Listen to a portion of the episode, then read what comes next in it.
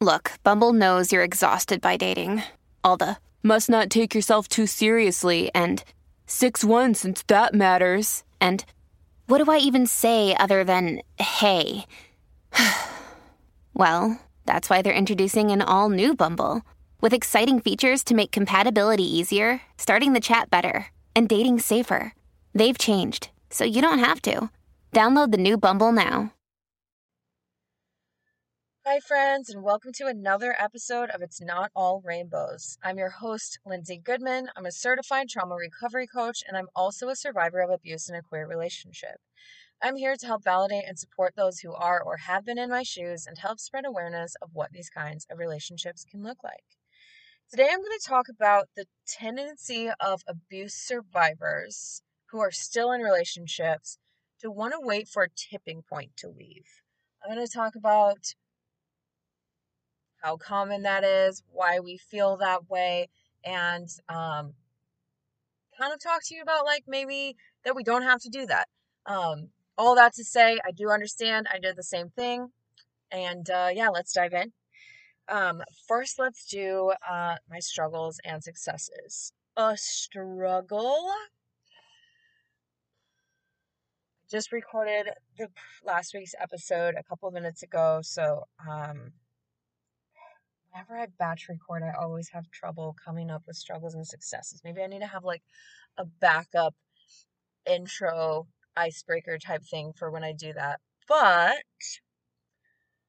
a struggle, okay, my struggle is that my car is really messy and my house is really messy because I have chosen to take care of myself um over worrying about everything being perfectly clean and that is very hard for me to do because I'm a doer, I'm a cleaner, I'm a mover, I'm a recovering like um coping skill is nonstop doing stuff so that I don't have to slow down and think about things. And so, yes, being able to be like, okay, this is messy, this is bothering me, and also I deserve to have a me day. I deserve to do other things besides clean all the time. Uh, my mom said to me once when I was cleaning when my son was really little, she said, I was talking about how much I had to clean and all that, and she was like, I cleaned a lot when you were little, and I'm still cleaning. And I was like, wow, what a great reminder that, like, yes, I want my house to be clean. I want my car to be clean. I want things to be organized. But there are more important things in life, and time moves very quickly. And I want to enjoy my son, and I want to enjoy my dog, and I want to travel, and I want to do things by myself that aren't cleaning. So, uh, that I guess it's a struggle and a success. We'll go ahead and do that. That was my struggle, and my success is that I'm learning to be okay with things not always being super organized, be okay with, you know, not just just not worrying about all this stuff and chores and to-do lists and whatnot. Um, it's hard to be able to do that, especially if you don't like clutter and sand and dirt on your car floor. Anyway, with that wrapped up, let's dive in to the tipping point uh, situation. So I work with most of my clients are still in their abusive relationship or their toxic relationship or whatever it is. They're still with the person that they're really struggling with, right? And so often, you know, we're having these conversations and we're doing the education, we're doing the validation, we're doing the planning, we're doing all this stuff. And I'll say, What is keeping you here? What are you waiting for? And hopefully all of my clients know that when I ask them questions and things like that, it's coming from a place of loving, understanding, and empathy because I have absolutely been there. What was I waiting for? What took me so long? The question that so many people who don't understand abuse are asking us, why didn't you just leave? Why did it take so long? Of course, I don't ask it like that because that doesn't that doesn't make any sense. That's not how it works. What are you waiting for? What is the moment? What is the thing that's going to get you out of the door? What can I do to help get you there? And the answer is pretty much always I'm waiting for a big thing to happen. I'm waiting for this dramatic, like movie moment where all of a sudden I'm like, I have to get out. I have to get out right now. It's not safe for me here. Or like, this is my proof that it's time for me to go. And we grab our stuff or whatever we had just like available right there. Maybe we've already packed some stuff in our car. Maybe you've already left some stuff at a friend's house or your mom's house or something. So that's it. And you're out the door because there was a the, the scales tipped and you left right part of why we want to do that is because in our minds it confirms yes, something is very wrong here. Yes, I was right.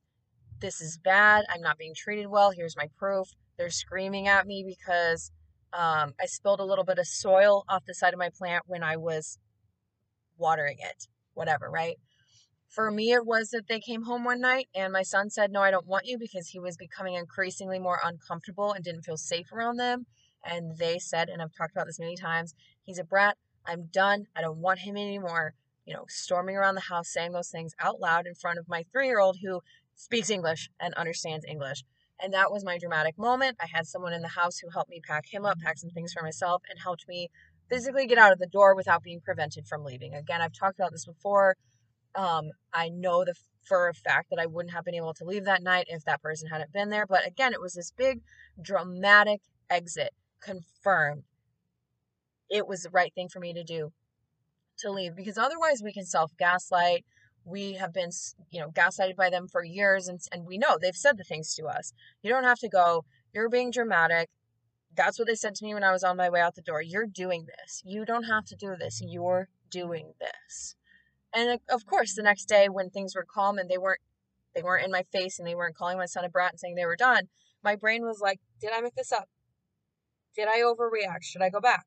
And I was able to reach out to someone from their past who thankfully gave me the information, the confirmation that I needed that I'm not the only person that they physically, emotionally, financially, all this stuff abused, right? That person being willing to give me that information is part of what saved me and my son, right? I had another person's story that was almost exactly the same as mine to be like, this isn't me. I didn't make this up. Not everyone gets that. I wish everyone had that, but also, you know, it's not very nice to be reaching into someone else's life who's like already started their recovery from these situations, right? It's like, hey, can I drag this back up for you? I did feel pretty guilty with that for a while. But again, it saved me. We're still in contact. Um, you know, we have this weird connection. But anyway, I waited for a tipping point and I left really quickly. And so, what happens if we leave when there isn't a tipping point? Again, I had a tipping point and I still questioned it. You're probably going to question it even if you have a tipping point. But if you don't have a tipping point, one, you feel crazy. Two, you feel like, again, that you made it up, that you overreacted. And it sounds silly because really at the end of the day if you're being abused it doesn't matter what anyone else thinks. It doesn't matter if someone else is like why did you leave? That didn't make sense. They didn't do anything. Whereas if they do something like i don't know just for example say that they push you and then you're like that's it i'm leaving. You can then tell people well they pushed me and this has been going on that night. They pushed me and i was like i'm out. Versus why'd you leave? Well you know they were at work and i just packed a bag and left. Or they were sitting there watching tv and i just grabbed a couple things and walked out the door what? Why'd you do that? That doesn't make sense. things were calm. Why'd you go? It just feels wrong. It feels weird. It's, you know, obviously, if you're in a healthy relationship, like, you should be able to just be like, I don't think this is working. And the other person is like, oh, I'm really disappointed, but you're right. Right? Like, okay, I don't like this. I don't love this, but let's not ruin each other's lives. But with this kind of person, it's just a constant mind fog. And so, of course, you're waiting for you're again you're waiting for your proof. And the other thing is and a lot of times we see abusive people when they know that you're halfway out the door they're tiptoeing.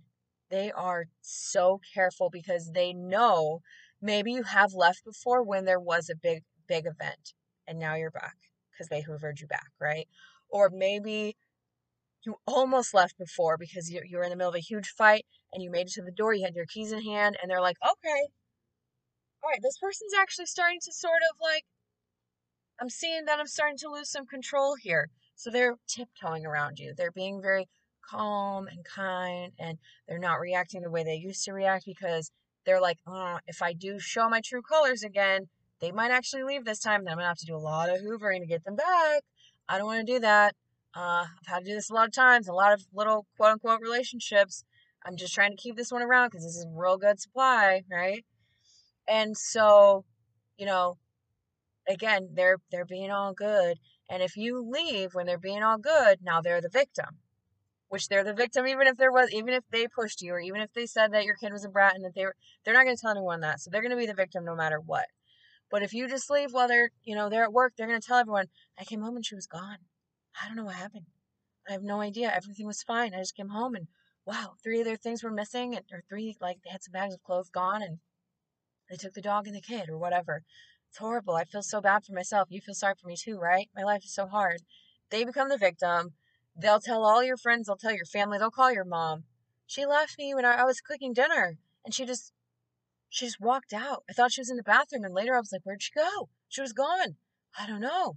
I've been so kind lately. I don't understand. We weren't having any problems because that's what my abuser would tell me too. Everything's been good. We've been better lately. We're not having any problems. It's all a game, y'all. It's all a game. So I want to tell you, I don't have a lot of time for this episode because I have to start my drive for an event that I have today. But I just wanted to tell you that if you're waiting for a big event, it's completely normal. It makes sense. It's more obvious. You have less self gaslighting questions. Again, we're a little bit worried about what other people are going to think, but again, the people who have your abuser has access to, they're going to think whatever they're going to think. You know, the real ones, the ones who are going to stick by you and the ones who, you know, see the abuse for what it is and and or didn't see it but believe you because they're good people and they understand, you know, that you're just not out here making stuff up. Those people are all that matters. You, your well-being, your kids, your pets, that's all that matters. What other people think doesn't matter. I know it feels like it does. At the end of the day, whatever y'all are to think what you want, right? So, if you're waiting for a big event, I just want to validate that for you. Again, that's when I left. I knew that I was going to leave. I had some loose plans, didn't know exactly when, didn't know exactly where I was going to go. But I mean, I made a plan just like that. And I'm very lucky that I got out when I did. Um, so, again, I did wait for a big event, but I want to encourage you if you're still waiting, you're like, I'm just waiting for him to blow up at the kids. I'm just waiting for her to, you know, not come home one night because she's out drinking and a friend texted me and said, Oh, I saw her at the bar with someone else. Whatever big, huge thing that you're waiting for. Uh, obviously, you don't know what it is. You're just like, there has to be something because we've had so many of these things in the past that you don't have to wait for that. And I'm not saying just leave, that's not how it works. But if you can start those gears, get those gears moving, start just thinking about it, and I don't know, maybe do something crazy. Maybe leave on a Tuesday when they're at work, when they're walking the dog.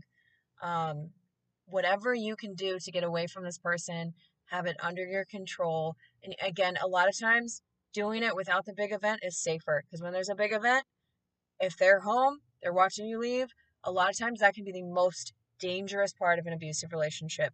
The times that I was trying to leave are the times that I was abused, the t- physically abused, excuse me.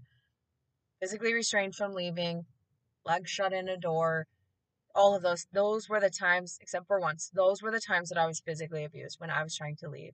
So that's another thing to keep in mind. If you're like, I'm just gonna wait until he comes home and he's being mean and he's yelling at the kids or he's yelling at me, I'm gonna leave. It can be very dangerous because they do not want you to leave and they're going to most likely try to prevent you from leaving. So, just another thing to keep in mind is that I know it's hard uh, to just leave for quote unquote no reason. You have all the reason in the world. The reason you're listening to this podcast, the reason you follow me and others on Instagram who are talking about this, the reason that you're booking sessions with me, right? Um, you have all the reasons in the world. And to be honest, you could leave with even a fraction of those. You know, society makes us feel like we have to have like a thesis paper worth of reasons to leave, you don't. If it doesn't feel good, you don't feel safe, you don't feel loved, whatever, that's good enough. Boom, done. You don't have to go. Here's your little travel baggie to there's your prize. You know what I'm saying? Like that's it. That's all you need. And we all have more than enough reasons to get out. So I just want to put that out there. I know I'm kind of babbling right now, but I just want to encourage you to consider, sit with it, see what it feels like to be like, you know, you're not going to say, I'm leaving tomorrow, but maybe one day you're just sitting there going, nope, yep, this is it. Mm-hmm, this is my moment. I'm going to do it. And if you do that, please let me know because I love that for you. Either way, however you get out, I do. One of my favorite things is having people say that they left, that they're out. I love hearing that from you, and I will always congratulate you and tell you that I'm proud of you. Okay, that's all for today. So before I wrap this up, I want to remind you, as I mentioned, I'm a certified trauma recovery coach. I offer one-on-one coaching. I do 30, 60 minute sessions, and I have a six week program um, just to help you kind of work through getting away from these people and talking about just the things that we're talking about here um, and more, obviously, because it's your personal situation versus mine and, you know, general. Um, I also have an LGBTQ support group called Polishing Off the Rainbows. That is one Saturday a month. It's a 90 minute support group session with myself and Trey Torre. We talk about all the abuse recovery stuff with an LGBTQ layer involved because Trey and I both um, wish that we had something like this when we were leaving our abusers. Uh, we were both abused in our first queer relationship. So this felt very important to us. Um, and this is one of our favorite babies, one of our favorite projects. So so far it's been going really well we've loved it we've loved um, interacting with all the people in there and the people within those groups have been super supportive so if that's something you're interested in you can find all of that coaching information and more on my website thelindsaygoodman.com click on the coaching tab you'll see it all there and yeah that's all i have for today. So go do something nice for yourself um, and go drink some water. I always forget so that's my reminder for you. Take care y'all. I'll see you next week